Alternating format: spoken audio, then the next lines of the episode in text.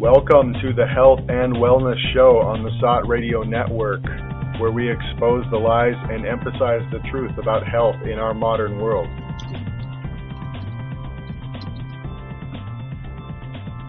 Welcome to the show today, everybody. My name is Jonathan. I'll be your host for today.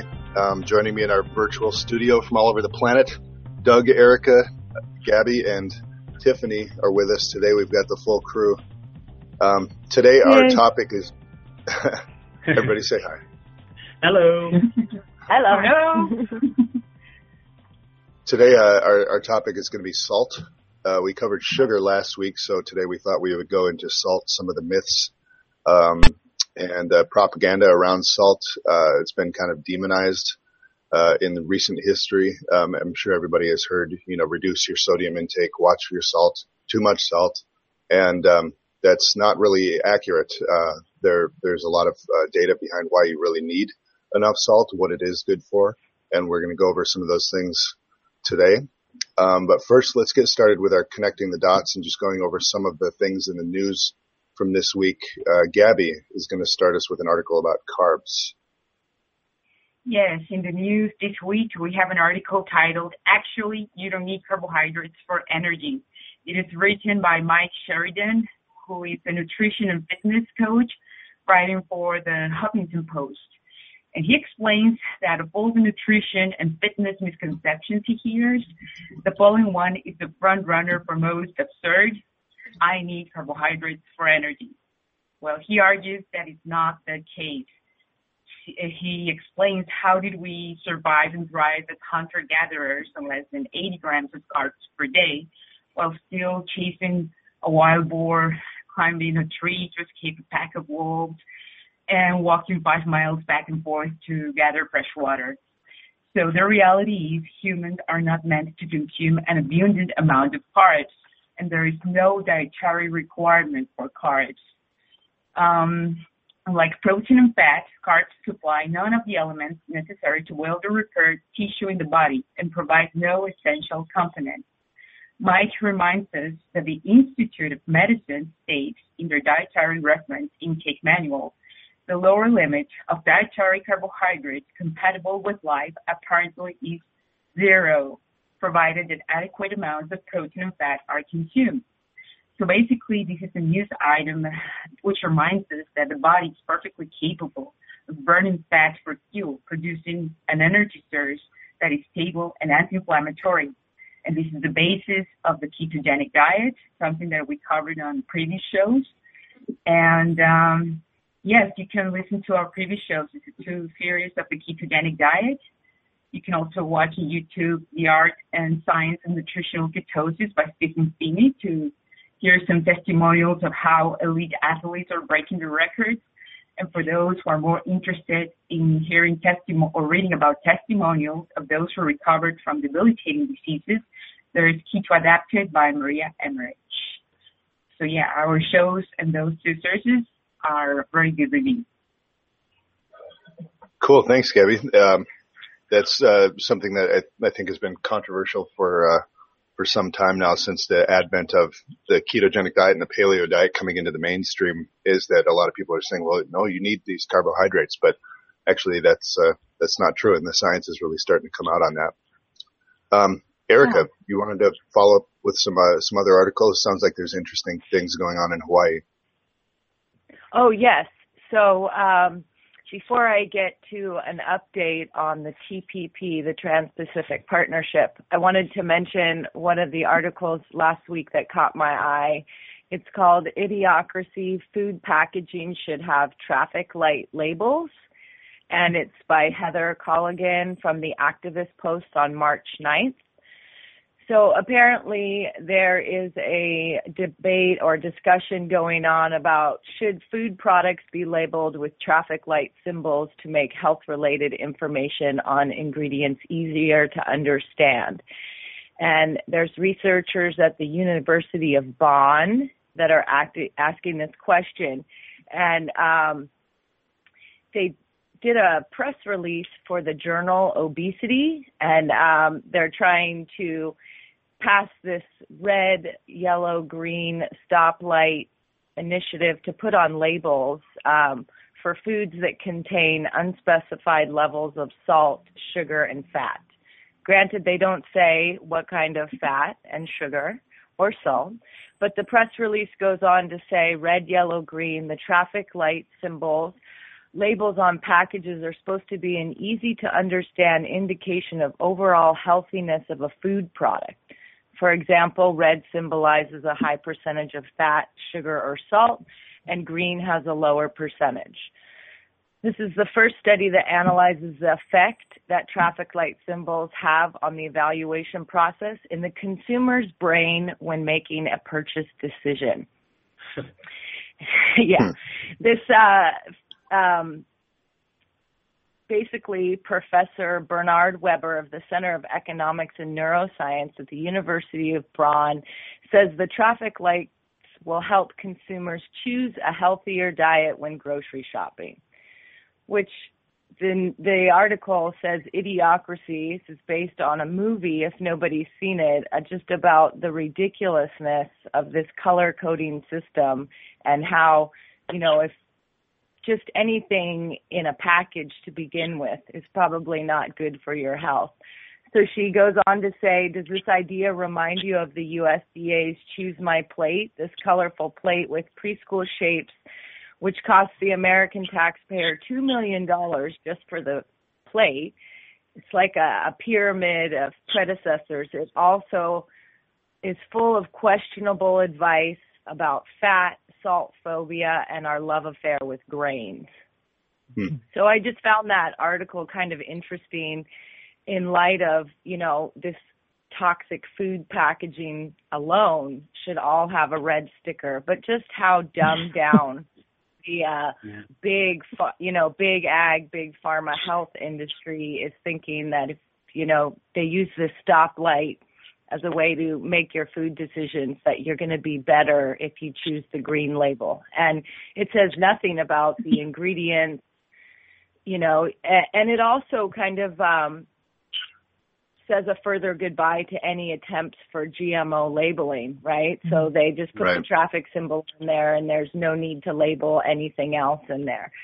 And this article kind of piqued my interest because I've been following this Trans-Pacific Partnership and ironically, uh, this last week, they had their secret meeting here in Hawaii, um, which I thought was kind of interesting. So last week, um, on the big island of Hawaii at a very exclusive resort in Waikoloa, these uh, TPP attendees had their meeting in secrecy. There was no news coverage of it at all there was one small little local organization that got together and you can watch the videos on the SOTT page. The article is called Concerned Hawaii Residents Discuss the Trans-Pacific Partnership. And if you watch the video, you'll see there's like 10 people in the room. and um, huh. they basically got together and uh, it was uh, Juliet Begley. She's uh, Americans for Democratic Action. And she gave a little talk along with um, some other uh, woman, Dr. Jane Kelsey of the University of Auckland, New Zealand. And then Jim Albertini of the Malu Aina Center for Nonviolent Education and Action. And so um, I just want to share some of the things that she says in this video about the TPP that people may not be aware of. So basically, she was stating to this public forum that TPP is the embodiment of what happens when government and corporate interests collude. We lose. So we, the consumers, we human beings. TPP is based on similar aspects of NAFTA and the implications for every aspect of American American life, right? So everyone will be Im- implicated by this she states that including intellectual property rights, labor and environmental protections, consumer safety and product labeling, government procurement, and national resource management. She goes on to say that the way these agreements are crafted, we can be quite certain that with the favor of corporate interests and profits, On human well-being, we are left out of the loop. Once approved, agreements will override national local laws, including the U.S. Constitution, and will not be subject to review or revision by any wow. national legislative nor judicial body, including the U.S. Supreme Court. And she goes on to mm-hmm. say that these are sobering words. TPP is a vehicle to undermine the government as we know it today, with beneficiaries being corporations over people. And it's all been done in secrecy. And this was even discussed back in the George Bush era. So it's been years in the making. Hmm. And um, this uh, Dr. Jane Kelsey says that they've been having these meet- meetings in secret because if it was exposed to the light of day, it wouldn't survive. People would be upset and they would, you know, fight against it. Um, and she goes on to say that this is an agreement for the 21st century that that benefits the one percent. And in the this um, same article, you can watch. There's a little protest that was organized um, against the TPP, and people had signs and um, there was there was even a funny little talk about how the delegates were actually taking off their badges and hiding their badges so the protesters couldn't see which countries they represented. so it kind of goes back to our article of last week about, you know, is the US fast tracking its way to a toxic nightmare? You know, this is basically what's happening as you can see the overall picture of you know, this violation of our basic human rights to know what's in our food, to know what's in our medicine, and to have any sort of recourse on how to change that, right? And then, kind of on a similar note, another uh, interesting thing that kind of adds to our discussion last week uh, on the health and wellness section uh, posted on March 10th from Tyler Gagan Gagan in Natural News, don't believe the hype. High fructose corn syrup is now being labeled as fructose. So it just says the Corn Refiners Association is now labeling high fructose corn syrup as fructose. Packaging on products such as General Mills Vanilla Chex cereal now states the product contains no high fructose corn syrup, while the list contains the simple word fructose.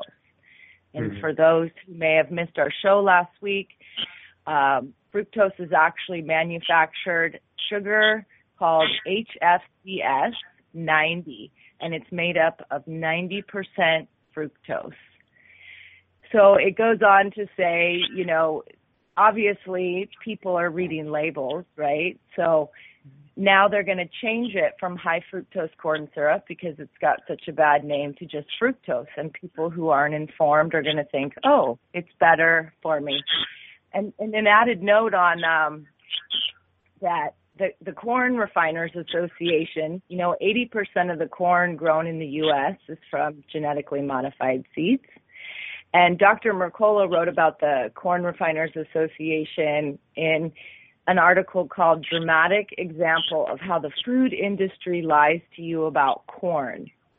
And I'll just read this one little quote that he has. The Corn Refiners Association has been trying to counter the seriously bad PR generated by damaging research findings since 2004, but finally realized it can no longer afford to rely on simply grassroots marketing tactics such as sweet talking nutritionists and doctors.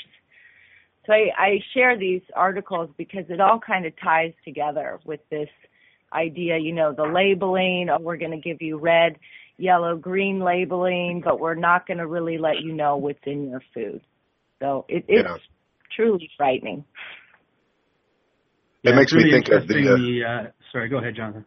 Oh, I was just going to say when the uh, the advent of the gluten free kind of craze, um, I don't know exactly when. I guess I would I would vaguely kind of place it about six or seven years ago when that started to become really popular, and everything was just you know is it labeled gluten free or not? And even if it was gluten free, it might have a hundred grams of sugar in in whatever you're buying, you know. And so people were just kind of it's it's this um, it's almost like neuro linguistic programming. It's this trigger that you see and you're like, oh, that's okay. So I'm going to eat it Mhm. without any further research. That's what this makes me think of.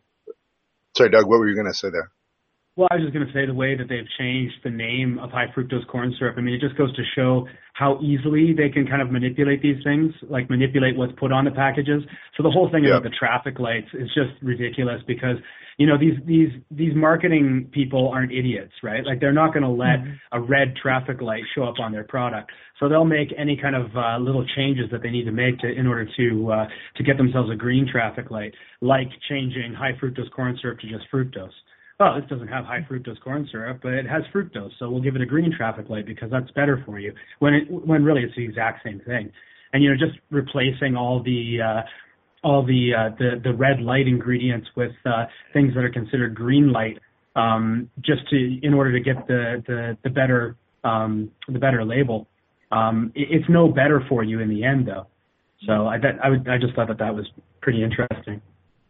Totally. I mean, Yeah, we already see how the how these major companies deal with any kind of bad PR. I mean, does anybody really think that they're going to, um, you know, step aside and, and let themselves get a red light label? You know, they're going to throw twenty million dollars at whatever congressman it takes to turn that to a green light. Yeah, exactly. Yeah, and that's where the TPP is really frightening because they can have all these backroom deals, make all these decisions, and consumers who are buying the product have absolutely no say in it. And we really mm-hmm. see this in the in the GMO argument. You know, I mean, Maui County is is right now really trying to get rid of GMOs, and it's becoming kind of a surging swell of people just getting informed. And if this TPP is to pass, which they're expecting it will, you know, all these labeling issues are going to go out the door and nobody's going to have any rights. Mm-hmm. That's why it's up to all of us to do our own research and research nutrition. Don't just rely on whatever label they allow to go onto their food packages. I mean, personally, that uh, idiocracy, uh, the green light, red light thing, I find it insulting. like you Yeah, said, totally. the, the PR people, they're not idiots, but they think that we are all idiots and all we need is a red light or a green light so we can know what to buy. Uh, Sure. They just think we're stupid and they're taking advantage of people's gullibility, and I don't care for it one bit. Yeah. No, I agree. Protection. It's the same same thing that happened with the uh the whole my plate thing that Erica just uh mentioned with the um you know the the like the government uh USDA food pyramid and the the reason they introduced the the my plate thing is they thought that the food pyramid was too confusing for consumers that they couldn't Right. figure it out. It had to be shaped like a plate in order to figure out how much of of your plate And he's like I mean talk about insulting. Like honestly, Yeah. you can't you can't look at a, a pyramid graph and not not that you should be trying to eat according to the pyramid, but but the whole thing is just so ridiculous. Like it it really makes consumers look like complete idiots. Mhm. Yeah. Well, you know, I, I guess I sometimes I feel a little bit cynical about on the, about that too. Like you kind of you get what you ask for, you know. And when when people Mhm. aren't researching their food, um, and you know the uh, a lot of the the epidemics of modern diseases that we have are, are due to people basically just taking what they're given um, without Yeah. looking further into it. Uh, you kind of you kind of get what you ask for. Yep. Mhm. So I mean, you know, if Soylent you, Green is people. Yeah. you know, if you if you act like a child, you you're treated like a child, and I think that um, the people that are in in power, um, they understand that principle, and they're just going to go ahead and continue treating everybody that way. yeah. So, well, um, I guess moving into our topic for today, we're going to talk about salt, and let's start with a little bit of the history. Tiffany, did you have uh, some interesting factoids about the history of salt? I got a little bit of history of salt. It has a very Cool. long and colorful history. Um, but before there was even the production of salt, before it became industrialized, primitive people like nomadic hunter gatherers, they got all the salt that they needed from the blood of the animals that they hunted. I know there's um, a lot of articles going around saying that um, Paleolithic peoples had a low salt diet, but this might ne- not necessarily be true. Like if you look at the Maasai in Africa, they're nomadic hunter gatherers and they easily obtain all the salt that they need by drinking the blood of their livestock. Hmm. So um, before there was even production of salt, we still had salt. But after uh, the advent of agriculture, humans had to manufacture their own salt. Um, uh, salt has been used in uh, religious offerings as far back as 6050 BC. Um, there are over 30 references to salt in the Bible, expressions such as salt of the earth. I think Jesus said that about his disciples. Um, Lot's wife in the Bible, she was turned into a pillar of salt. At the Last Supper, Judas spilled a bowl of salt, which was supposed to be a bad omen. Um, and a lot of uh, religion, salt represents purity. Uh, covenants were sealed with salt, and salt is the origin of the word salvation. Um, in Buddhism, salt repels evil spirits. It's used in purifications, and even today, the sumo wrestlers they sprinkle salt in the ring. Um, there's a, a tradition in some Asian cultures of throwing salt over your shoulder before you enter your house after a funeral. Um, uh, so salt, um, it became highly valued after agriculture because since we're no longer drinking blood or eating lots of meat and our carb intake increased, um, salt became highly valued and its production became legally restricted. It was used in trade and as a currency. Um, the Romans, they built roads specifically for transporting salt. Wars have been fought over salt. And during the American Revolutionary War, rebels, they were unable to preserve their food because British loyalists intercepted their salt supply. Huh. Um, some other phrases or words that come from salt is salary. Um, Roman soldiers, they were given salt rations, so that's where the word salary comes from. And also salad. Um, the early Romans, they'd salt their greens and their vegetables. So that's where uh, salad is derived from the word salt. And also the phrase not worth his salt. That was derived from um, the ancient slave trade in Greece. So a little colorful history there. But one of the the uh, the best pivotal roles that salt has played uh, in history is making food storable and transportable by using salt to preserve food. So if salt had such a a good reputation before, it was very prized and valued. How did it become so villainous? How do we move from salt being so valued to it being I don't know, the bane of existence for a lot of people. so back in 1904, uh, there was the first reported link between salt and high blood pressure.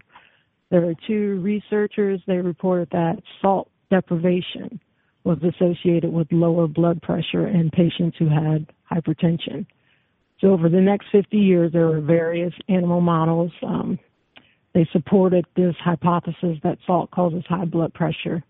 But they don't tell you that in all of these studies, there were huge, huge amounts of refined salt that they gave to these lab animals, and that caused them to have hypertension.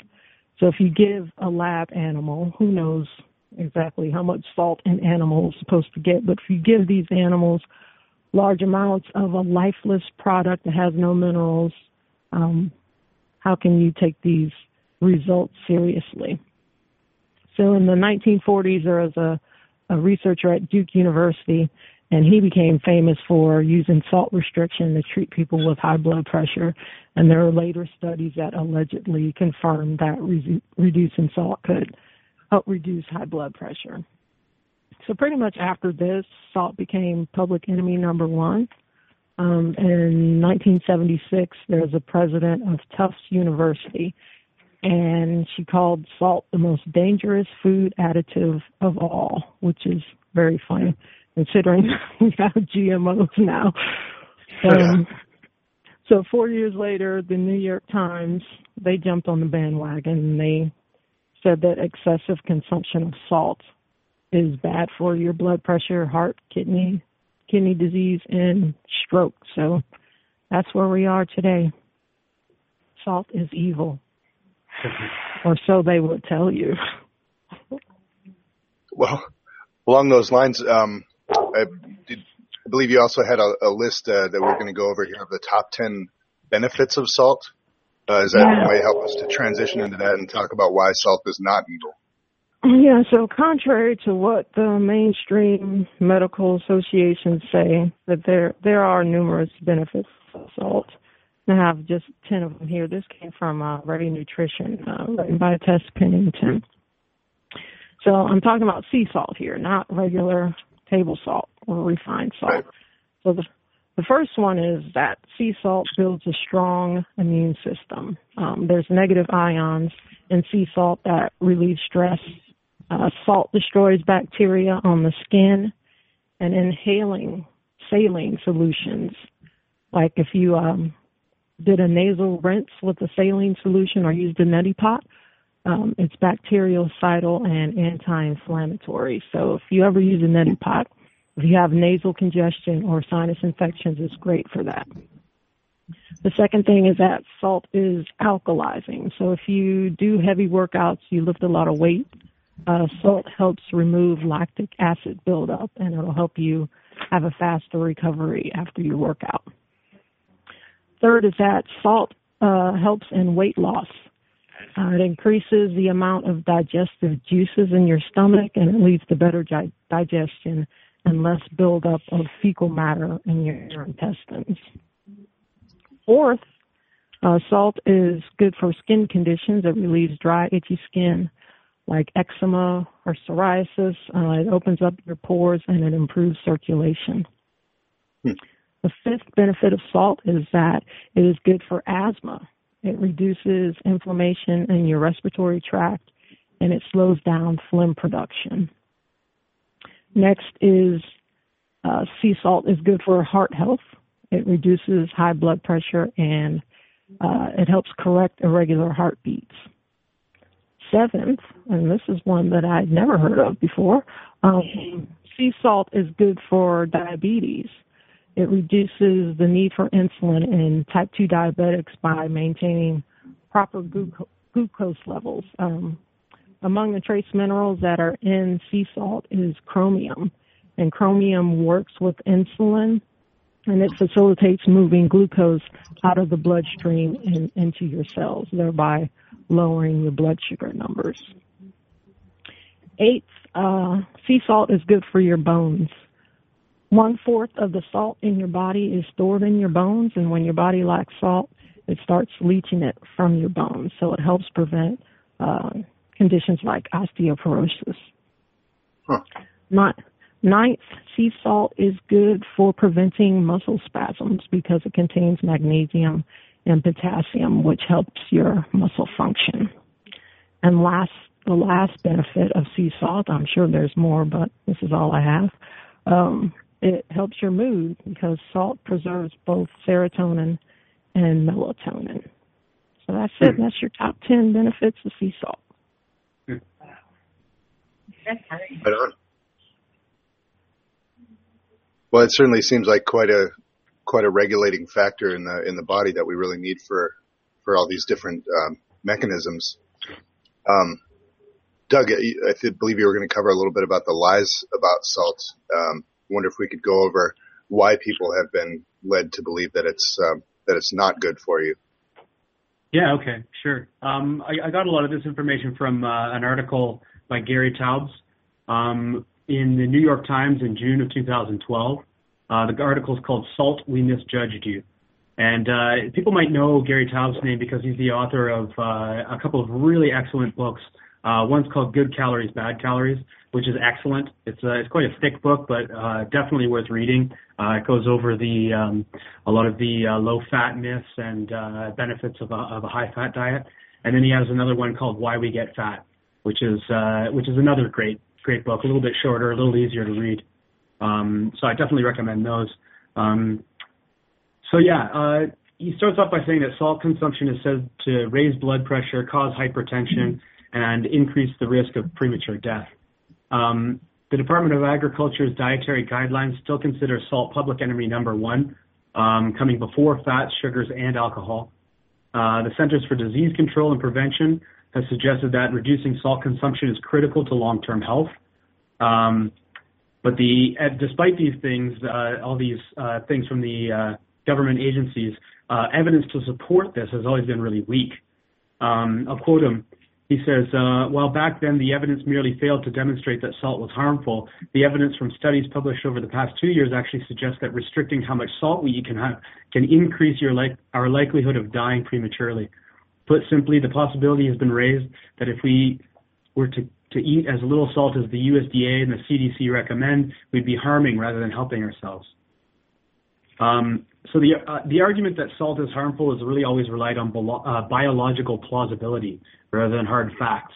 So it's like you know they've looked at um, kind of some of the evidence and and seen that there's a suggestion that maybe uh, taking in less uh, salt would be good for uh, blood pressure, hypertension, but um, they've never actually found the facts to support that. Um, the, the idea is that if you eat more salt, your body retains water to maintain a stable concentration of sodium in your blood. Um, and this is why eating uh, salty food tends to make you thirsty. You know, you, you drink more and um, retain more water. And, and this is this is why you know you see in bars and stuff like that they offer free salty peanuts and things like that for people to eat um, because sure. you know the salt makes you thirsty, and then you end up uh, drinking more and buying more uh, buying more alcohol. Um, and the result of, of eating salt is there is a temporary increase in blood pressure, um, which persists until your kidneys eliminate the salt and the water. Um, but the scientific question is whether this temporary phenomenon translates into a chronic problem. Um, if we eat too much salt for years, does it raise our blood pressure, cause hypertension, and then strokes, and kill us prematurely? Um, it makes sense, but it's only a hypothesis. Um, in 1972, the National Institutes of Health uh, introduced the National High Blood Pressure Education Program. Um, and out of that conference came two pieces of research that uh, connected salt to hypertension. Um, the first one was uh, it was that in observed uh, populations that ate little salt, um, they had no hypertension. But the only problem with this is that it's an observational thing, and there was lots of things that they didn't do. Um, they didn't eat uh, sugar, for one thing, um, which may be uh, a lot more likely uh, to be a culprit. But they just looked at them and said, oh, they eat less salt, therefore um, salt must lead to hypertension. Um, the second piece of evidence was there were rat studies um, where they took a strain of rats that were very salt sensitive and um, they found that they reliably developed hypertension on a high salt diet. The only problem with that was that they were fed, uh, that the rats were fed 60 times higher salt intake than what the average American consumes. Well, um, so yeah, I mean, it's no real uh, surprise that if you feed um, a rat 60 times more uh, salt than the average American consumes, and at that it was refined salt, then yeah, you know they're gonna they're gonna have some negative effects. That's not really that surprising. Um, but you know this council was under the pressure to make some sort of recommendation, so this was their best bet. So um, despite the fact that the researchers quietly admitted that the data was inconclusive and contradictory, the recommendation that came out of there was to reduce salt consumption to uh, to deal with hypertension. Um, ever since then, the National Institutes of Health have spent millions of dollars testing this hypothesis, and they failed to make um, the evidence any more clear. Uh, institutions who recommend lowering salt, including the USDA, um, sorry, the USDA, the, Insti- the National the Institute of Medicine, the CDC, and the NIH rely on the 2001 DASH sodium study, which was uh, a 30-day trial. Um, and DASH uh, suggested that drastically lowering your salt consumption had a moderate lowering effect on blood pressure. Now, mind you, this was only 30 days, so we already know that um, taking in salt, uh, you know, will temporarily raise your blood pressure, but they weren't looking at uh, long-term effects or anything like that. Um, and the DASH study didn't show whether um, this would reduce hypertension, prevent heart disease, or lengthen life in any way. Um, in 2011, the Cochrane Collaboration, which is uh, an international nonprofit organization, um, published two meta-analyses. Uh, the first one found that cutting back the amount of salt eaten reduces blood pressure, but there's in- insufficient evidence to confirm the predicted uh, reductions in people dying prematurely or suffering cardiovascular disease. Uh, and the second one concluded that we do not know if low salt diets improve or worsen health outcomes. So that was really interesting. They didn't know whether it improves or worsens. You know, this is the first time you really see that they're they're actually admitting that there might actually be the possibility that it worsens your health outcomes by lowering salt. Sure. Um, So there was a 1972 paper in the New England Journal of Medicine that reported that less salt, the less salt people ate, the higher their levels of a substance secreted by the kidneys called renin, which set off a physiological cascade of events that seem to end with an increased risk of heart disease. Um, so in this scenario, you eat less salt, you secrete more re- renin, you get heart disease and die prematurely. Um, in the last uh, last decade, Italian researchers have begun publishing results from a series of clinical trials, all of which reported that among patients with heart failure, reducing salt consumption increased the risk of death. Uh, salt consumption is actually remarkably stable over populations, suggesting that the amount of salt we eat is actually physiologically determined, not based on taste or habit, which I thought was really interesting. Um, and there's other there's other studies there that have actually confirmed this as well. That that you know left alone, people will kind of regulate their own salt consumption um, because the amount of salt that you need in your body is um, is like physio- physiologically determined. So if your body needs more salt, it'll eat it'll you'll crave more salt. Um, versus if you have too much salt, then you won't crave as much salt. You won't use as much. Um, it, you know, quoting Gary Taubes here again, in the United States, for instance, it has remained constant for the last 50 years, despite 40 years of the eat less salt message. Um, the average salt intake in these populations, what could be called the normal salt intake, was one and a half teaspoons a day, almost 50% above what the federal agencies consider safe, consider a safe upper limit for healthy Americans under 50, and more than double what the policy advises for those who aren't so young and healthy.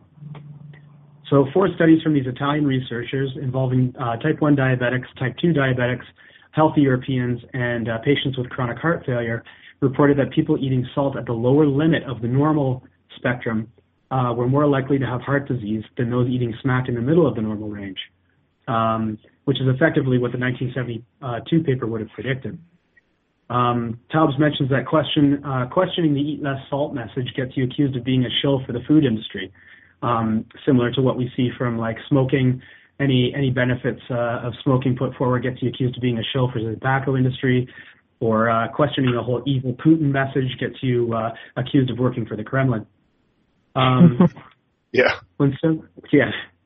Uh, when several agencies, including the Department of Agriculture and the Food and Drug Administration, held a hearing last November to discuss how to go about getting Americans to eat less salt. And uh, Taubes points out here that this was uh, opposed to the um, to finding out whether or not we should even be recommending to eat less salt in the first place. Um, these proponents argued that the latest report suggesting damage low, from lower salt diets should simply be ignored. So that's pretty telling right there. Despite the fact that there's evidence out there that uh, lowering your salt consumption is damaging, we should just brush that under the rug and uh, and you know make make recommendations on lowering salt consumption.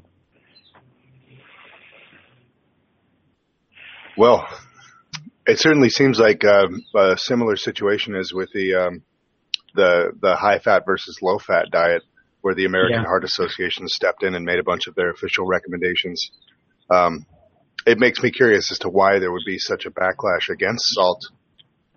You know, unless there was some sort of a specific mechanism at play, or if it's just the, uh, you know, just the the rambling of of idiots, so to speak. Yeah, I think it is that. I think these things tend to get like a lot of momentum behind them, um, mm-hmm. and and people stop questioning them and and just trying to push the agenda forward without you know, and and you have a couple of people on the sidelines like kind of shouting, saying, "Hey, wait." You know, maybe we're going in the wrong direction here, but because of the momentum that's behind it, they just they, they these people just get silenced. Sure. Well, along those lines, um, Gabby, did you want to uh, maybe we can transition into a little bit of a little bit more of the science, uh, physiology uh, behind salt metabolism? Do you want to talk about that for a few? Yeah, and uh, I just wanted to mention, well, you you said about the cholesterol myth, and there's also this salt myth, and uh, we know that cholesterol is so vital, you know, and salt is also very critical to our health as, as we've been reviewing. You know, it sparks body's biochemical pathways. It sparks electrical nerve impulses that drives muscle movement and thought processes. It's very important. Its physiology in the body is um, it seems a bit complicated. We're going to make a little review of the basics. Bear with me; it's not that difficult. um, we start basically with aldosterone, which is it is a hormone, and it's a hormone produced by the adrenal gland. It plays a central role in regulation of blood pressure, and it basically what it does it increases the amount of salt reabsorbed into your bloodstream. The, uh, the amount of this salt reabsorbed is called sodium. Sodium. And uh, aldosterone also causes water to be retained along with the sodium, so this increases blood pressure.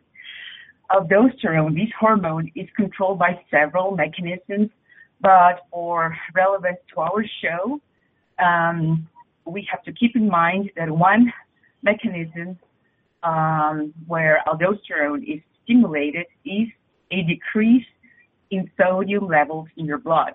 That is, you know, the lower salt in your blood, the more aldosterone gets stimulated to increase the blood pressure.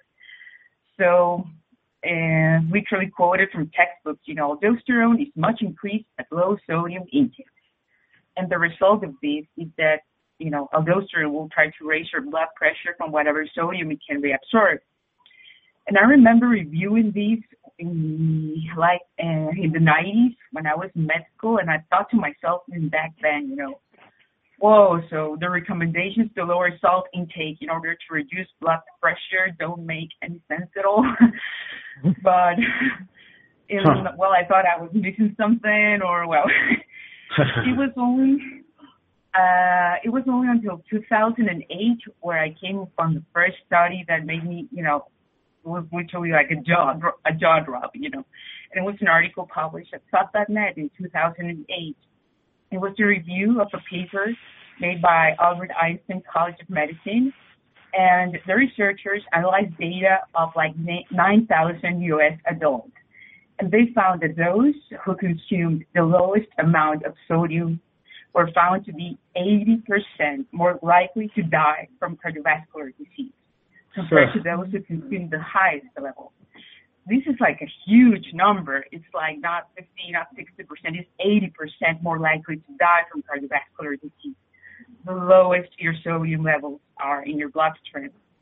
But not only cardiovascular disease, they also found that the risk of death from any cause was 24, 24% greater for those consuming um, lower salt so yes, that was the first study which made me realize like, whoa, like so basically, yeah, maybe reviewing basic physiology and not getting brainwashed by medical guidelines is just what it takes, you know, it's just enough, you know, to figure out what is best for, for our bodies, you know. And um yeah, the it is interesting that it's not only cardiovascular disease. Um Tiffany was reviewing the ten top benefits of salt of sea salt intake, you know, I also came with similar data um, where researchers found that, you know, those who ate mineral empty processed foods and fizzy drinks were um, had, you know, higher uh, incidence of autoimmune diseases. And they had animal models uh, which show that refined salt increased inflammation and the production of cells involved in autoimmune response. And uh, so they speculated that the consumption of these refined salt as opposed to sea salt or, you know, whole salt was among the factors of, of the rise of autoimmune disease. And just as Stephanie mentioned, I think uh, there's a Polish hospital which is carved in a salt mountain, you know, and what they do with their asthmatics patients and also those who have lung disease and allergies, they put them in these solid underground chambers and their symptoms improved by 90% just by breathing in this solid, you know, chamber. You know, that's actually pretty remarkable. Wow. So, yes, this is our our beloved salt now. mm-hmm. That sounds great. They put them in underground salt caves. Yeah, I like this is in Poland. yeah. To keep in yeah, mind. That's really interesting because I know they've got those. Um, you see those Himalayan salt lamps, the big, the big crystal um, salt thing, and and it supposedly if you when you turn on the lamp, it kind of heats it a little bit and lets uh, lets off negative ions and like salt into the air. So they've talked a lot about the ben- the health benefits of those of those lamps. I wonder if it's like a simple uh, similar mechanism. Can I pose Yeah. another question here? Does the salt make water more conductive to electricity? Because I was thinking about the uh, the low salt intake and the increased risk of death from cardiovascular disease or uh, heart disease or anything. So if you consider that the heart runs on electricity, you have the sinoatrial node that sparks the heart to beat. And if you don't Yeah. have enough Yeah. salt in your bloodstream, could that be a reason why? If you're I think that's, uh, salt. I think that's a real possibility. Yeah. Yeah. Yeah. I was thinking sure about that true. too. Because I was reading, you know, Earth Changes Pierce book, and it got me speculating on that line too, because it's not only heart disease. Like if you have Mhm. very low magnesium levels in your blood, okay, Yeah. the heart attack, it can be sudden death. And same Mhm. thing with asthmatics, you know, they have low magnesium levels. It's very hard for them to respond to any drug at all. They have to have some minerals, you know, in the body in order to the whole thing to work out. Yeah, so Well, it's yeah. not just the electrical component, but the minerals that they're lacking also. Yeah. Yeah. Just a quick Yeah, I know search here turns uh, up. Sorry, go ahead. Oh, just in response to Tiffany's question that, that yes, indeed, salt water is uh, more conductive because its uh, salt molecules are made of sodium ions and chlorine ions. And uh, an ion, uh, an ion is an atom that has an electrical charge because it's either gained or lost an electron. When you increase the concentration of ions in the water, then uh, then it does be- become more conductive. And it's a it's a common, you know, kind of like high school uh, science class experiment to create a saltwater circuit. Mm. So That's fascinating. Doug, sorry, I didn't mean to interrupt you there. What were you going to say? Well, I was just going to say something along the same lines actually, because I know that uh, distilled water or like water that has no minerals in it whatsoever is is actually not very conductive at all. And uh, Yeah. but it, but with the presence of minerals, it becomes much more conductive. So So that's interesting that it would cre- uh, potentially increase conductivity throughout the body as well. hmm hmm Yes, and this is what researchers say that you know it sparks electrical activity for thought processes, muscle movement, or you know every single uh, physiological function in your body. huh. So salt helps you think. Mm. Yes. hmm. It'd be That's interesting why to find out. crazy. It'd be interesting to find out if people who get struck by lightning have a high salt intake. that actually would be very interesting. This, uh, speaking of the cravings, I was thinking while you guys were, were talking earlier about that, uh, Doug, you had mentioned like the, um, you know, the cravings as kind of a, a marker for how much salt you need or don't need. I, re- this is purely anecdotal, but I remember when I was younger, um, sometimes just eating tons of salt, like because I just loved it, you know, and I would take like, you know, like two teaspoons in my hand and just munch it down. And, uh, Huh. Depending on where we were, you know, I'd like take the salt shaker and dump it out into my hand and then take a bunch of salt in. And I, I just remember that was something that I liked, you know, and it, it Mhm. didn't really go any further than that. Um, so I wonder if that was a, a salt deficiency or perhaps some kind of an iodine deficiency because it was iodized. Um, not sure. yeah. Interesting. Could have been. I don't know body if other, knows. same thing with butter too, where, you know, like we were, had talked about in the, the high fat diet, there, there are some kids, you know, you just can't get them to stop eating butter. And I, I think there's some underlying physiological reason for that. It's not just because it tastes good. Yeah. Yeah, Um, I'd like to com uh, I'd like to comment on that. So um I want to talk about this Dr. Joel Wallach and he produced back in 1994 an audio of a discussion he gave called Dead Doctors Don't Lie. And um just to give you a little bit of background about Dr. Wallach, he's been involved in biomedical research and clinical medicine for 30 years. He originally received a Bachelor of Science degree from the University of Missouri uh, with a major in animal husbandry, uh, specifically nutrition and field crops. and then went on later to get a veterinarian degree from the University of uh, Missouri. Uh, he also did a three-year postdoctoral fellowship for the Center of Biology and Natural Systems at Washington University, and then he now has a naturopathic uh, degree from the Naturopathic Medicine College in Portland, Oregon. And he's researched and um, published more than 70 peer reviewed reference articles in the field of nutrition, pharmaceutical research, and he's uh, a multi author of eight textbooks and authorships, uh, reference book material on the subject of compar- comparative medicine. Um, I bring him up because he, in this uh, Dead Doctors Don't Lie, it's about an hour. Um, talk that he has, and I'll give a website at the end here, but you can listen to some of his um, information. He runs a, a blog radio show as well. That um, he basically had this funny little habit of collecting um, obituaries of doctors. So he travels the United States lecturing, I think he said like 300 days out of the year. And he wanted to have a little hobby, so to speak, uh, that would actually help people. So he started collecting obituaries of doctors and lawyers, and and he he kind of has a funny take on it, but hence why he calls his talk "Dead Doctors Don't Lie." But he found that on average, uh, Americans have about a 75 year lifespan, but doctors have an average lifespan of 58 years.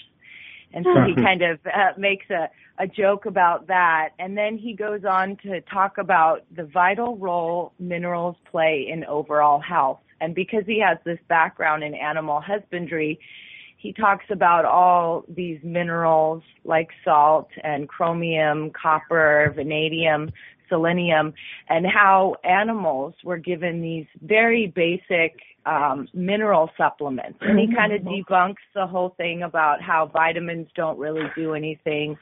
He's got a lot of great research in there.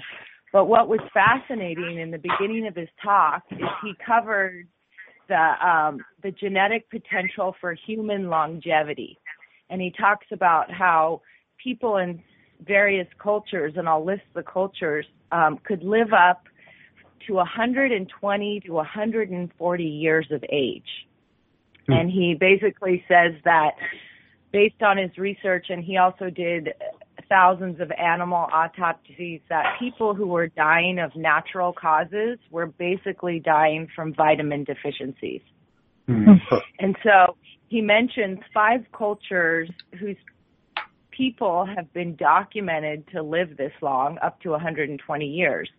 Um, the first one was the Tib- Tibetans in Western China, and he recommends a movie called Lost Horizons, a movie about the oldest living person in China. He also talks about the Hunza people in eastern Pakistan, Western Russia, Armenians in particular, and he says in 1973 there was actually a special article in National Geographic um, about you know these people living in the Caucasus Mountains um, up to 167 years of age, and Whoa. and they've been in the Guinness Book of World Records and whatnot. He also talks about the Ecuador natives, and then the Titicacans, and he makes a funny little joke about that. He just loves Titicacans because they live on Lake Titicaca, and um, they, they, they're famous uh, for living up to 120 to 140 years of age. And then Nigeria, Africa, and then in Syria, he has documentation of a man that lived up to 133 years of age. So, yeah. And basically, all of these kind of examples he uses, a lot of them, he says, most of these cultures, especially in the Andes, they drink like 40 cups of tea a day, but they add a huge chunk of salt to their tea and two pads of butter. So hmm. buttered tea with salt, he was saying, you know, definitely contributes to the longevity of of these people and these cultures. And then he gives uh, two recommendations for long life. One is you avoid the fit, pitfalls, so you don't do stupid things and you won't die young. and again, he kind of has a really great sense of humor about that. And then the other is that you need to do the positive things. And basically, his research shows that you need 90 nutrients in your daily diet, otherwise, you will get a deficiency disease. And he basically says 60 minerals, 16 vitamins, 12 essential amino acids, protein building blocks, and three essential fatty acids. Hmm. And kind of to cover what you guys were talking about the sugar cravings and kids, you know, uh, Jonathan, what you were saying about eating, you know, butter and as a kid, he mm-hmm. um, talks about this disease called pica, P-I-C-A, mm-hmm. and mm-hmm. that um, it's basically a craving for minerals. And he uses some great examples. One, um, pregnant women, you know, so they have all these crazy cravings for peanut butter and ice cream. He's saying that in the human body, you know, carrying the fetus is unique. That's basically a craving for more minerals. He also goes into children, uh, like the child sitting in the living room eating kitty litter out of the cat box because they're basically craving these minerals. And then he went on to talk about how you know, 40, 50 years ago, children were actually licking and chewing paint off the walls. Um, you know, and they were getting this lead poisoning and, you know, the U.S. spent all this money to, you know, remove lead from homes and whatnot. He basically saying it was just a mineral deficiency, that these children really just needed more minerals like salt in their diet. And so I, I found that really interesting. If people are interested in listening to him, he has a website where you can listen to his live shows. It's ksco dot com and you can even just Google Dead Doctors Don't Lie, and uh, he'll show up. There's just a lot of information there, really helpful stuff. And I was kind of drawn to him because he had this background in agriculture and animal husbandry. So that's where I found that. And also on the SOTT page, um, back in 2011, there was an article posted with a YouTube video um, called You Need More Salt. Advice to the contrary is criminal. And he goes on to hmm. say, don't lay off salt. Um, he talks about the many conditions, like you guys already mentioned, um, that stem from low salt in the body, and that salt is an essential nutrient, sodium chloride. You cannot have nerve impulses without sodium chloride. They're an integral part of the biochemical system of nerve transmission. And you cannot move water around your body or retain it in the right compartments inside your blood vessels, inside your tissues, cells. You can't keep things in the right compartments without sodium chloride. The chief cells in your stomach cannot make stomach acid without salt. Sodium chloride is the raw material to make hydrochloric acid. He goes on to share that this whole um, issue with uh, GERD or gastrointestinal reflux disease, heartburn, is basically people are not getting enough salt. Fascinating. Well, that uh, that really sounds like a, an interesting area to look into. What what was the website again? If you don't mind repeating that for uh, oh, Joel Wallach. Yeah, it's ksco dot com, and okay. it's Dead Doctors Don't Lie with Joel Wallach. Yeah. Cool. But definitely, uh, really interesting things about the um, the longevity uh, aspects, um, as well as the uh, the amount of minerals. Um, I can confirm from something else that I had been reading from uh, Dr. Tent, who's a practitioner in uh, Michigan. Uh, he talks about whenever he has uh, pregnant women coming into his practice, he recommends 91 um, minerals and vitamins that they need to take to properly carry a, a baby to term. and that if you go to a normal pediatrician, they'll recommend something like seven to 11 of these mm-hmm. components. And he kind of scoffs at it and says, you know, I can grow a worm with, uh, with seven things. You know, you'd really think that you need more to grow a human being. um, so yeah, I mean, it, it it was interesting that you said 90 because that tracked with the close to the same number there. Um, well, along those lines, like, uh, we have, uh, next coming up, Tiffany was going to go over some of the government guidelines about salt. And so maybe we can see what's, what's actually being recommended after we've talked about what the body actually needs. Let's talk about what the, the powers that be, so to speak, would recommend for us to take. Well, if it's coming from the government, you know it's absolute baloney. But um, they recommend 2,300 milligrams, which is 0.3 grams per day. Um, this is just for normal, healthy adults.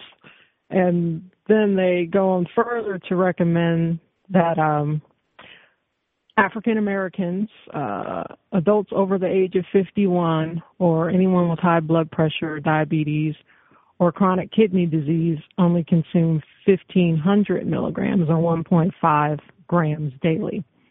So what is 1.5 grams? It's only half a teaspoon. it's a half a teaspoon of salt a day. Wow. For so if you take like all the black people, all the adults over 51, people with high blood pressure, diabetes, or chronic kidney disease, that's about half of the U.S. population eating mm. a recommended half a teaspoon of salt a day. And we hmm. wonder why there's so many, so many health problems. But yeah, that's really negligible. Yeah, yeah. I mean, in 2.3 grams, that's only like a, maybe a little less than one teaspoon, and even that's nothing. But um, yeah. more enlightened sources recommend at least three. I think it's three to five grams a day at the lower end. But I think if you're relatively healthy and you don't have chronic kidney disease, I mean, maybe that is one condition where if your kidneys can't properly excrete excess sodium, that you might want to cut back on salt. Maybe that's just one one condition that you want to watch your salt. But for everybody else, you know, salt your food to taste. Use good sea salt or Celtic sea salt or Himalayan salt. Um, and just use much salt as you want is what I say. if you're if you're healthy. Yeah. yeah. I would say the same thing. I mean, um, I know for people, I don't know if you can get this in, uh, in Europe or overseas, but in the United States, there's a brand called Real Salt that's uh, mm-hmm. taken from the Utah salt flats, and, and I use that here, and it's uh, it's quite tasty. It actually has a, a different flavor to it. You know, it's pink and brown and mm. all these different colors mixed in from the minerals. Yeah, sea salt tastes a lot better than regular table salt. So you might yeah. even end up using less salt, salt than you would if you were using table salt, but it tastes so much yummier. Mm-hmm. Oh, and there's one thing that you shouldn't eat, which is uh, dead sea salt. Don't eat salt that's been harvested from the Dead Sea because uh, it has high amounts of bromide in it. So if you want to uh, screw up your thyroid gland, you know. How how could you identify Dead Sea salt? Is it labeled as such? I would hope so, but considering our problems with labeling in this country, it might not. yeah. Interesting that, that I wonder if that has anything to do with the etymology of the, the name of the Dead Sea. It could or if be. that was just. You know, why would you want to take in anything that says dead in it?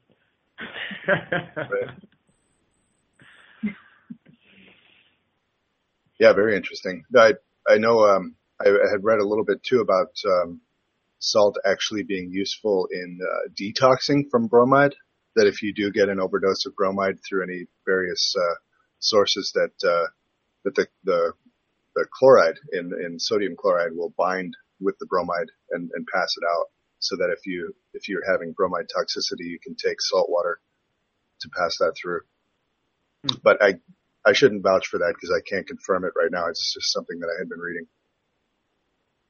Um, speaking of that, along the lines of, of home remedies, some things that we can vouch for from our, our resident medical expert, uh, Gabby. Did you want to go over some of the, uh, the medical uses of salt and some of the reasons for that? Yes. Um, well, just to to review again, uh, let's just remind it, you know, the ketogenic diet salt consumption is a must. You know, that's basically now we are learning all the reasons why. But I have actually prepared another folk remedy, which is very interesting, uh, very interesting. And to keep in mind, just in case like Ebola breaks out, well, I'm just saying, you know, not that it will break out, but or any other hemorrhagic fever, you know, where you have uncontrollable, you know, bleeding. So um, I ha- I took this from an article published at SOTT.net as, as well, and it's titled "Will Your Next Bandage Be Made of Cured Salt Pork?" So it it's basically you know uh, like a perfect remedy to stop nose bleeding, um, and it's called yes nasal packing with strips of cured pork, basically salt pork in the nose for one day up to five days. And this is a very common folk remedy apparently, but it has made also its way through scientific journals as a remedy to stop to stop nose bleeding secondary to congenital diseases such as Rendu-Osler-Weber. These are folk children with, you know, intractable nose bleeding. It's extremely difficult to to make it stop. Sometimes only surgery works. So it is very well documented that, you know, just packing your nose with salted pork uh, does it, you know. There's wow. also another case. it's, it's very remarkable, actually. There's another case in a scientific journal of a girl suffering from a very rare habit um, disorder, you know, congenital disorder. Disorder. She produced prolonged bleeding and just stopped with, you know, salted pork. Uh, just remember that your nose cavity is very large, so you have to use thin strips and pack the nose with a lot of strips. You know, you can help. Well, you really have to get it. Help. Yeah, it's really like. Yes, it fits a lot. You can have some tweezers, you know, a good instrument to pack the salted pork, but it does, it does work. And um so yes, salt pork to control intractable nose bleeding reported in um, in cases of high blood pressure, you know, where there is um, an increased uh, risk of, of having a nosebleed. Uh, these conditions are high blood pressure, leukemia, hemophilia, but also measles, typhoid fever, and that's why I mentioned earlier, you know, even Ebola, you know, and hemorrhagic fevers. So keep that, keep this in mind. Well, after you would have cure thought your that nose sticking bacon you can up have your a little nose. snack. yeah, Yeah, there was another. Yeah, there was another article uh, just this published this week about high salt diet protects against infection and increases immune function. That basically just confirms what you say, Gabby, uh, about a, a, a JAMA study in 2011 that showed, you know, the contrary to the medical advice, I suppose, for years. Salt actually lengthens your life. It doesn't cut your life or risk the risk of hypertension. And then um, they published recently in the uh, Cell Metabolism, dietary salt could have a biological advantage defending the body against invading microbes. And um, the author, Jonathan Jantsch, a microbiologist, and I'm not even going to attempt to say the name of the university, but he said that uh, up until now, salt has been regarded as a detrimental dietary factor. It is clearly known to be detrimental for cardiovascular disease, and recent studies have uh, implicated a role in worsening autoimmune disease. And he goes on to say, our current study challenges this one-sided view and suggests that increasing salt accumulation at the site of infections might be an ancient strategy to ward off infections long before antibiotics were invented. They go on to say a high salt diet increased sodium um, accumulation in the skin of mice, thereby boosting their immune system to a skin infecting parasite. The findings suggest that dietary salt could have therapeutic potential to promote a host defense against microbial infections. So yeah, the, the information is coming out now. that would make sense also for the, yeah, yeah. But it, it just occurred to me that, um, uh, Epsom salts, right, which is magnesium chloride, that that that, that would make sense. Uh, why those would be beneficial for uh, skin conditions. You know, if it's fighting bacterial infection at the skin level. Hmm. I just find uh, it really interesting that bacon is actually a uh, a home remedy for all these things. You can use topical bacon for uh, you know to bandage your wounds in bacon and stick it up your nose if you've got nosebleeds. Like, who knew it was such like so versatile? You could, yeah. Yes, who knew? Because it's for severe cases, you know, where you actually resort to surgery to stop the nose bleeding. Well, actually, keep in mind this one: pork, salted pork. Wow. wow. I can uh, I, I, can confirm with another um, uh, anecdotal uh, story. Uh, a friend of mine a few years back, um, just kind of tromping around the woods, uh, fell and got a really bad gash on his leg.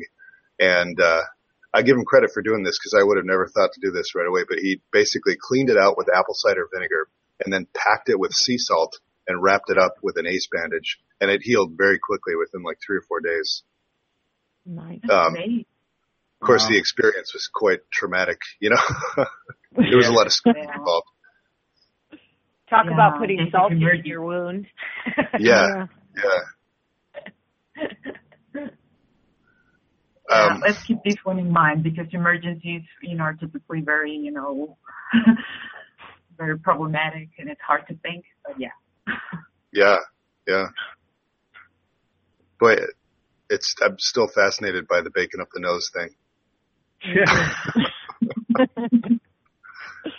Just the idea that you would have to get it all the way up into your nasal cavity. It seems like it would be yeah. troublesome, but extreme cases. Yeah, that's a, that's a good to have a, a, preparatory, you know, your medical kit. Uh, just a basic like tweezer from a website of medical supplies. It's very very cheap. It's sometimes having the right instrument is the best thing you can have. You know. Sure. And it, you can easily pat a nose with a with the right instrument. Very very easy. Huh. And don't try to substitute with bacon bits. Yeah. yeah. Wait, so is the, um, I'm guessing in this context then that the pork is basically just a, a carrier for the salt, right? Or is there actually some benefit to the, um, to the meat itself? I think it will be the fat itself, especially if it's uh, organic. Uh, sure. I think we reviewed this in an earlier show that, you know, saturated fat, you know, large was having very good results on animal models. Um, cause, you know, the research from fat, all the benefits, uh, comes from omega-3 fish oil. This is because it's mainstream medicine, you know, who, who doesn't want to admit the benefits of, you know, saturated fat and so forth but yeah. preliminary studies on animal models show that lard is very beneficial, more than fish oil. So it could be the best. Mm. Sure, that makes sense. Well, um, talking about, we've we've mentioned a couple different types of salts, uh, you know, sea salt, real salt, um, Epsom salts, and things like that. Um, I was just going to go over real quick, like uh, I had been doing some reading on the refinement process of salt, and it's pretty straightforward. It's it's kind of what you would think. Um, most of the table salt uh, that you get is actually um, taken from sea salt. You know, it's it's refined from uh, salt water or it's mined from underground, but it's uh, it's purified through a precipitation process where the minerals and what they would call you know contaminants are taken out um, and then re- re-evaporated, leaving behind the pure sodium chloride crystals um, so that uh, most of the salt, you know, the table salt that you get is sodium chloride by itself. However, um, part of the reasons you might want to avoid table salt uh, are that um, it's usually uh, they have added anti-caking agents to it, you know, so that your salt shaker doesn't clump up when you're trying to shake it onto your your food. And those are commonly um, sodium aluminosilicate and magnesium carbonate. Now, magnesium carbonate by itself, uh, not so bad in itself, but what you really want to avoid is the sodium aluminosilicate because you're getting a, a, a, minor dose of aluminum there. But then if you do eat a lot of salt, uh, you're actually upping your, your dose of aluminum that you're taking in. Uh, and that is not, not the best um, thing for your body in the long term. So just a, a note uh, to people to when you, when you're looking for different types of salt, I would say by all means, you know, uh, avoid regular table salt. And even if you're looking at into uh, sea salt, I, I, would say generally avoid the stuff that's pure white. Um, you want to get uh, the kinds that is kind of colored, uh, that has the mineral content that your body needs. But I think Doug can expand a little bit more on that. You were going to talk about some of the different types. Yeah, yeah. Yeah. So yeah, I think you know, like, like you were saying, avoiding table salt is is uh, is is definitely something that you uh, you want to do um, if if at all possible, because of those an, uh, anti-caking agents and other chemical additives, um, but also because it's missing the entire mineral profile. They've taken out all those those important minerals, the trace minerals that uh, that are important uh, part of the salt. Um, so just a couple of different types of salt here that you can find in the store. Um, kosher salt, uh, it's basically the same as table salt, but um, it's likely uh, not to have the anti-caking agents, um, and they don't tend to add iodine. Uh, they do add iodine to uh, table salt, uh, mainly because they were finding that people were actually um, suffering from an iodine deficiency. So they're like, okay, well, let's put it in the salt. Um, ironically, though, uh, natural salts like sea salt, um, they have natural iodine occurring in them. So by taking all the minerals out of it, uh, people started to suffer from an iodine deficiency, so they, they started putting it back in. Um, so kosher salt uh, is basically just pure sodium chloride. Um, so again, you're getting none of those trace minerals that you need.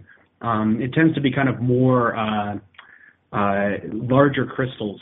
Um, so people kind of like it. Sometimes I know it gets used in like the restaurant industry a lot because it's kind of like a um, I don't know, like an artisanal salt. They they almost use it as, but uh, but really it's it's uh, it, it's just pure sodium chloride. So and you know was mentioned of uh, the taste of salt before, um, and a lot of the times when you get a nice tasting salt, um, it's because there are all those trace minerals in there. Uh, just pure sodium chloride has a very sharp taste to it. Um, so you'll notice in table salt and kosher salt and stuff, eating it straight, it's it's almost too much. It's like really a really sharp taste. Whereas if you eat one of these more um, like sea salt or Himalayan salt or something like that, it has a, a more well-rounded and it's not quite as sharp. Um, that's because of the, uh, the the trace minerals in there. Um, so then there's sea salt. Uh, and a lot of times when you find like sea salt in the grocery store and things like that, it still tends to be a refined salt. It's just that they're they're um, kind of vouching for the fact that it did originally come from the sea. So you do want to avoid kind of like no-name sea salt um, or pure white sea salt, as Jonathan was saying. Uh, the whiter it is, the less mineral content there tends to be. Um, but sea salt is uh, is naturally occurring. Um, it has all that naturally occurring iodine and all those trace minerals. Um, you can often find it uh, under names like Celtic sea salt or fleur de sel. Um, and these are these are just kind of like the artisanal versions of it. Um, the Celtic sea salt is actually collected from ocean pools. Um, the salt actually crystallizes on the surface. Um, and that's uh, the the fleur de sel gets its name because uh, it looks like little flowers, and they collect it off the top of these uh, these ocean pools. Um, it is high in trace minerals, including potassium, iron, and zinc. Um, there's also Himalayan pink salt, which is uh, quite trendy right now in health foods.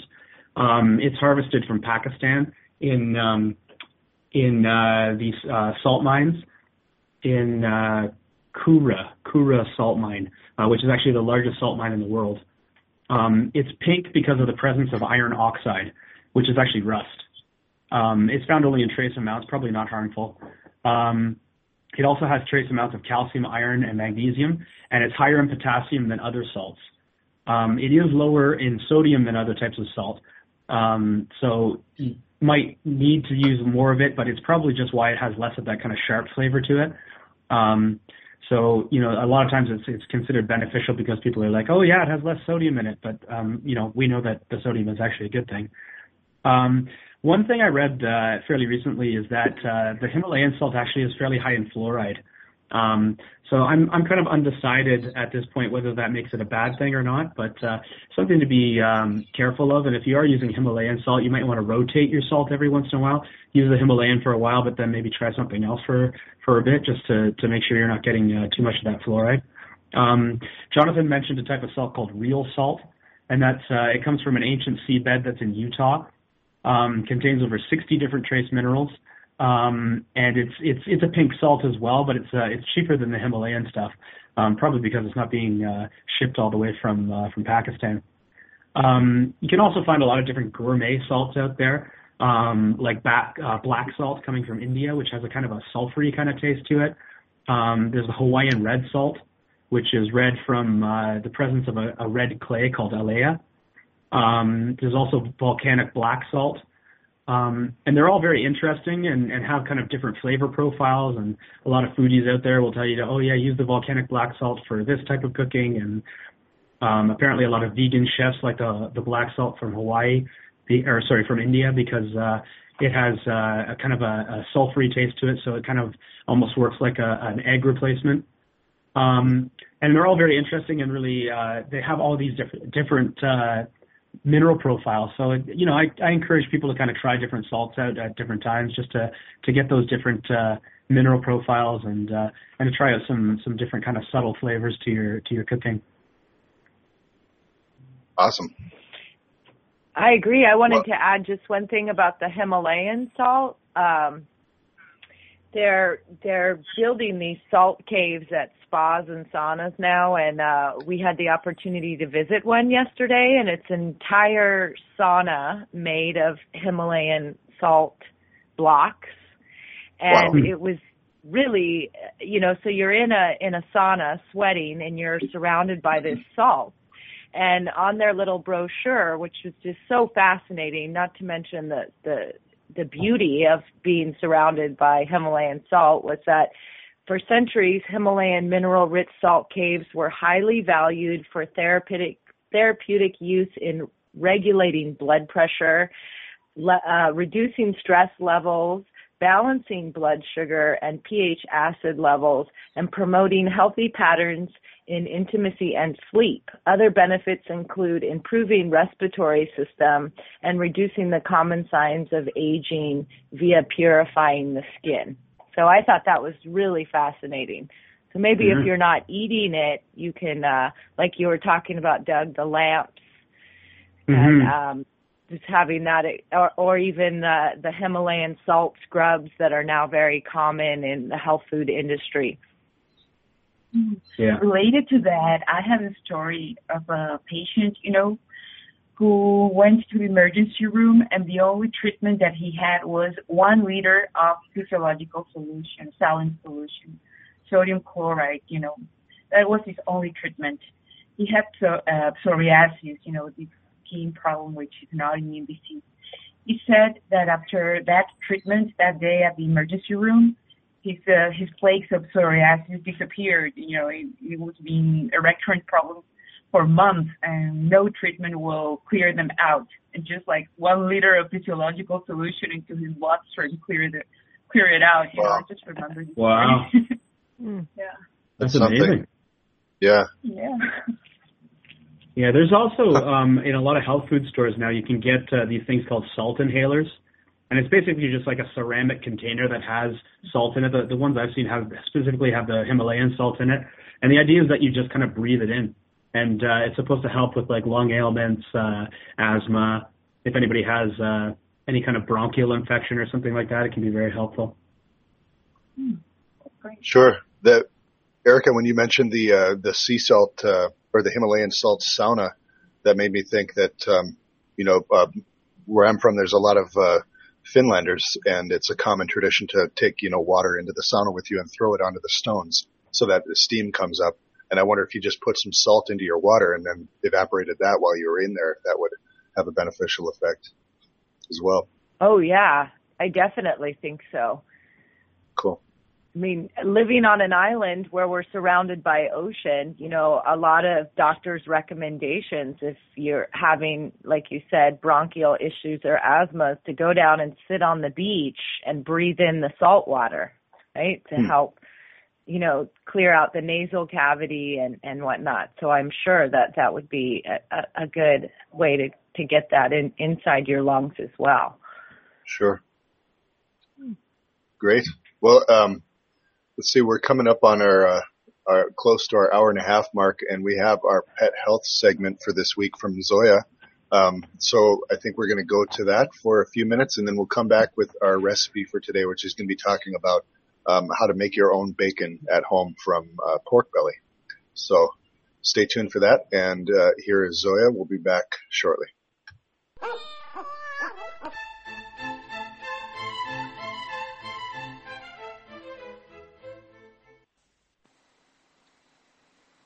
Hello, and welcome to the Natural Pet Health segment of the Health and Wellness Show.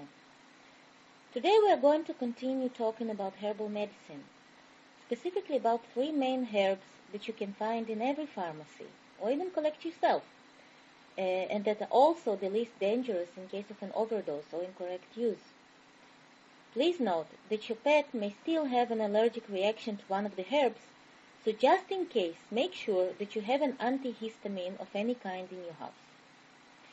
So the herbs that we are going to talk about are calendula, or marigold uh, flowers, chamomile, and oak bark. Calendula officinalis, or marigold flowers, can be collected until the first frost. Uh, calendula is a medicinal plant that has been known for a very long time. Uh, they have many properties and are used in case of many diseases. Calendula flowers are used for diseases of the liver and gallbladder, spleen, stomach cramps, stones in the bladder, in case of rachitis, um, in order to improve the well-being of animals with tumors of the gastrointestinal tract. Uh, calendula is also being widely used externally as an application on wounds, cuts, uh, skin ulcers, diseases of the mouth. But not only flowers are useful. You can crush fresh leaves and also apply to wounds, abscesses, or skin ulcers. For washing wounds and skin ulcers, um, inflammation of the skin after bites of bees, wasps, and you can use fresh juice of the flowers. You can also make an ointment. It is prepared by mixing fresh marigold juice with either Vaseline, wool fat, or simply lard in a proportion of 1 to 10 a calendula tincture made from marginal flowers uh, and alcohol in a strength of 70%, also in the proportion of 1 to 10.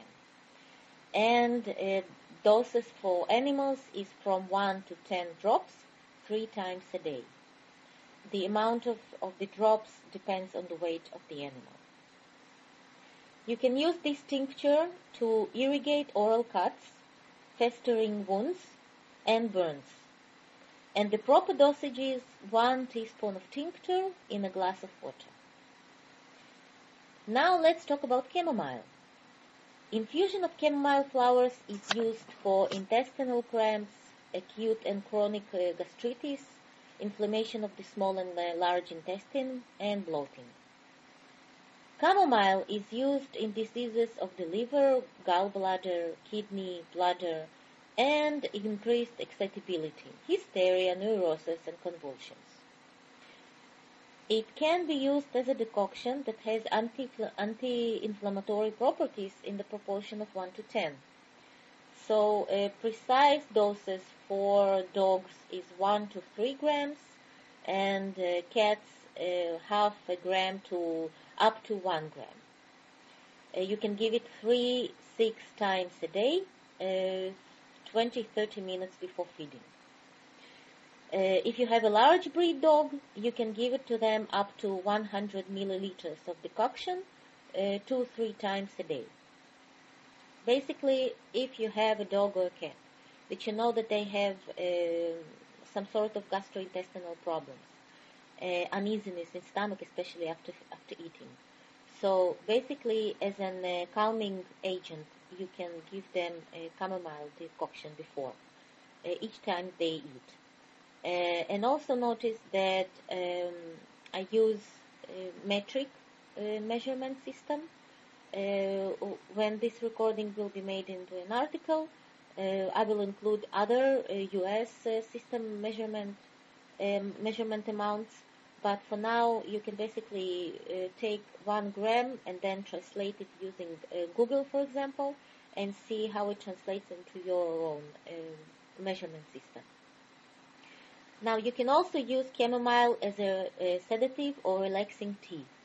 Uh, for example, you can take 8 grams of flowers per half a liter of boiling water. Wait for, for this tea uh, to, to sit uh, for 15 minutes. And uh, you can give it instead of water uh, to a dog, for example, uh, preferably overnight. You can also use chamomile uh, in case of cold and flu as an uh, inhalation. Uh, basically, use breathing fumes for your pet to breathe fumes of chamomile, infusion of chamomile. Chamomile is used also externally as an astringent, antiseptic, anti-inflammatory agent in the form of rinses, lotions, in case of burns, wounds, abscesses, um, it significantly relieves inflamed tissue, reduces pain, uh, promotes rapid maturation, and opening of the suppurative focus. Uh, you can also take two, three tablespoons of flowers, uh, pour them into boiling water to form a pasty mess. You can uh, wrap this mess, mess in a clean cloth and apply to the affected area. Uh, in case of stomatitis and other diseases, it's possible to rinse uh, the oral mucosa with chamomile tea prepared from one to tea uh, from two one uh, to two tablespoons of flowers in one cup of water. Uh, now let's talk about common oak. Oak bark has an astringent, anti-inflammatory, antiseptic and hemostatic effect. It is applied in the form of decoction uh, in a proportion of 1 to 10 in case of inflammation of the mucous membranes of the stomach and intestines and in case of uh, gastrointestinal bleeding. Uh, doses of oak bark in powder form uh, for dogs is 1 to 5 grams and cats is uh, 0.2 up to 1 gram. And you can give it to them three times a day. Externally, oak bark decoction can be used also in a proportion of 1 to 10 in stomatitis, inflammation of the mucous uh, membranes of the mouth, gums, and in pharyngitis, inflammation of the mucous membrane of the pharynx. Uh, for the treatment of skin burns, you can apply a bit stronger decoction of 1 to 5. And the same decoction is recommended for gastritis and enteritis as an antiseptic agent. Uh, well, I think that uh, this is it for today. Um, and hopefully this information helped you. And have a nice day.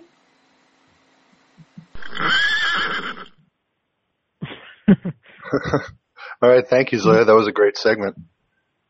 Uh, certainly uh, hope that people can utilize some of that information for their pets. Um, less trips to the uh, the vet and uh, more gaining of personal knowledge about how to deal with health problems with your animals. Um, so let's see. Uh, today for our recipe, uh, we're going to talk about making bacon, and I know how much our our listeners love bacon, and if it's possible for you to get a, a, pork belly, that's really what this recipe calls for. Now it's it's hard, um, depending on where you are, or what kind of access you have to a butcher. Um, pork bellies can be ordered online, uh, or you know you can if you have farmers in your area that uh, that farm pigs, you can get bellies directly from them. But um, as I'm I'm sure a lot of people are aware of, but maybe not as many as I think are aware that, that bacon is the belly of the pork, um, of the pig. And, uh, it comes in a, uh, in a large kind of flat, uh, sheet almost, you know, maybe an inch to an inch and a half thick, um, usually with a layer of skin on it, uh, depending on where you get it from. Sometimes if you order these, uh, online, they'll come without the skin. Um, but this recipe is, uh, the ingredients are for one pound of uh, belly. So if you have a larger section of belly, then you can adjust it accordingly. Um, so basically, bacon is pork belly that's essentially cured uh, and then spiced, and then you slice it up and then you grill it. As everybody knows, you grill bacon. Um, or you can do it in the oven. Um, but what you want to do here, so I'm just going to go through this uh, with the equivalent ingredients for one pound of belly, and like I said, you can step that up as you need. Um, start with uh, the belly itself, and like I said, if it has the skin on it, uh, take a, a, sharp knife and kind of carefully flay that off and uh, save it. You can make cracklings, you can do a bunch of stuff, uh, make rinds uh, with the skin. Um, so if you're not going to use it right away, put it in a baggie or a container and throw it in the freezer until you're able to use it. Um, so here then, uh, what we would do is take a, a, a baggie uh, or a vacuum seal bag, depending on what you have. Uh, sometimes you can just use like a one gallon freezer bag, anything that seals. Um, and you want to start with this is a, also this is a wet cure, not a dry cure. There are lots of different dry cures available online. Um, you can also get pre-made uh, cure mixes the reason I would discourage against that is a lot of those come with sugar, and this recipe is specifically without sugar, which um, out of the meat curing people might disagree with. Uh, personally, I think you know you can spice it up with any of the artificial sweeteners kind of on the back end if you want to. Uh, not artificial, sorry, but like uh, the natural, like we were talking about xylitol, erythritol, or stevia. Um, but leave those out of the curing process uh, for this specific recipe. So start with a quarter cup of water uh, for one pound of belly, and then add one and a half teaspoons of salt. And here I would recommend using real salt or Himalayan pink salt, something along those lines, not uh, table salt. Um, and then one and a half teaspoons of ground black pepper.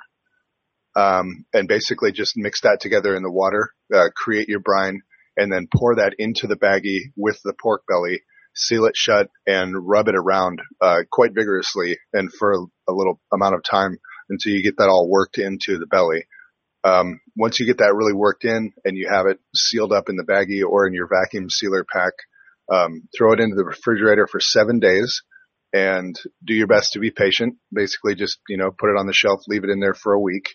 Um, when you come back to it, then take it out and rinse it off uh, quite well and pat it dry uh, with a paper towel or something else, and then um, uh, basically put it on a, a, plate or something else back into the fridge for another 24 hours.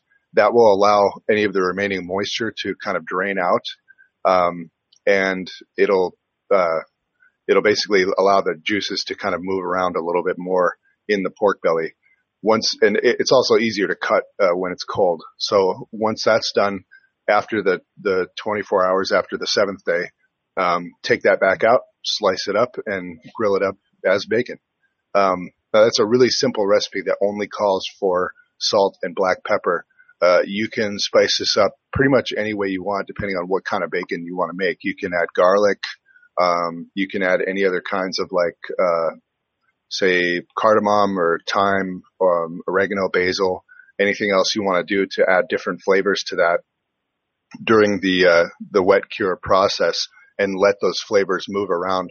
Basically, what happens while it's in the bag during those seven days is the salt uh, in the water um, allows it to move uh, the flavors through the meat, and it it basically kind of breaks the proteins down a little bit in the meat.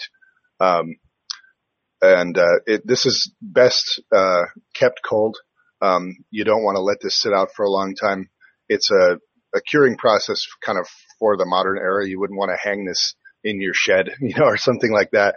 Um, if you want to do smoked bacon, now this is the other part of it. You can take that after you've done the salt cure for seven days and then, uh, allowed it to dry for the, the ensuing 24 hours. You can put it into a smoker if you have a smoker or a grill and use, um, hickory or apple wood or some other kind of thing, uh, some other kind of good, uh, wood for smoking um, and basically try to keep it. Now I'm I'm trying to look up my my temperatures here. Um, I would say 225, like 200 to 225 degrees Fahrenheit for about an hour and a half. Uh, and then take it out, uh, let it cool, put it back in the fridge until it cools completely and then slice it up and then you have smoked bacon. So it's really up to you whether you want to do, uh, straight bacon or smoked bacon. Um, so that's it. It's actually quite simple, but you'll notice, um, and I found this out the first time I was kind of dabbling with this is that, uh, it was like, oh, bacon is pork belly, so I'll just get some pork belly and slice it up and grill it. Well, it doesn't taste like bacon when you do that because it's it's not. It's essentially just pork. Um, the you get a lot of the bacon flavor from the uh, curing process, from the salts that are used, and from any spices that you might want to add to that mixture. So I would encourage people to experiment, play around. Um, if you can get a hold of a belly, um, cut it up into different sections, and then try different recipes for each one and see what suits your liking. So that's our uh, Mhm. our recipe for today. Sounds good. Any of you guys have anything else to add, or any any personal experience on that? No, but I think I'd like to try making bacon. Yeah. the the hardest part I think is is getting a hold of the belly, just because it's a little it's a little pricey, and um you, you know you, you can't just go get usually you can't just go get a pound of belly from the store. You have to order it uh by the you know in bulk. Um so uh commonly uh around here if you're getting it like from Sysco or another kind of distributor, um I want to say it was 90 something dollars for about 20 pounds. Um, Wow. so you're looking at a, about $4 a pound, give or take, maybe a little bit less. Um, so it's going to come out to a similar cost, uh, as buying like bulk bacon from the store. Um, Hmm. but it's just much more satisfying to make your own. So, and, Well, I don't know um, where you where I don't know where you are, but uh, bacon costs a heck of a lot more than that where I'm where I'm coming from. yeah, well, there's certainly like, different, uh, yeah. Well, I, you know, I, I think uh, like you know, at, you know, w- nicely raised uh, or organic bacon costs something like ten or twelve bucks a pound here. Wow. Yes. Yeah. And I, I have seen I- that as well. Uh, yeah. Um, I've made uh, the bacon as you suggested before, Jonathan, and we've done it several times, and we use the smoker in the end. I will say the first time we made it, we went, we used the Hawaiian sea salt with the alaea that Doug was talking about, us the minerals. The first time we made it, it was way too salty. Uh-huh. uh, even the kids were like, "Oh my gosh!" So you know, definitely experiment with it because we did exactly as you suggested, and then uh, we rinsed it off. But I think we Uh-huh. we just we used way too much salt because we Sure. were you know first time, and so yeah, it takes a little bit of experimenting, but it's it's really an awesome thing to do because you you go through the whole process, and at the end you have your own homemade bacon. yeah. Yeah. And Yeah, especially you for can stick people it up who your are, nose. yeah. Yes, if you oversalt it, you can stick put it on your wounds. Yeah. I, I will say certainly, uh, you know, sweet bacon is really nice, but for those people who are being really strict about sugar or even, um, whether or not you want to, even if you, if you need to avoid sugar, um, for dietary restrictions and things like that, this is a good way to make bacon and basically completely leave that out of the process because 90, 95% of the bacon that you're going to get commercially is, is cured with sugar. Um, Mhm. so this is a way to do that.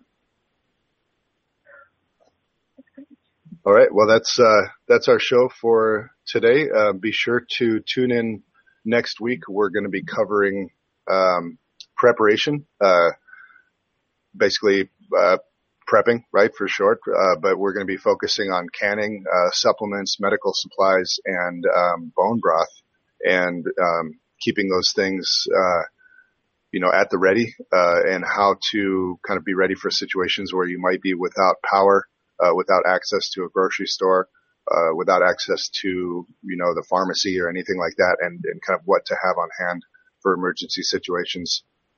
Um, so be sure to tune in next week for the, the prepping edition of the health and wellness show. All right. Thanks everybody. Thank you. everybody. Thank you. Bye.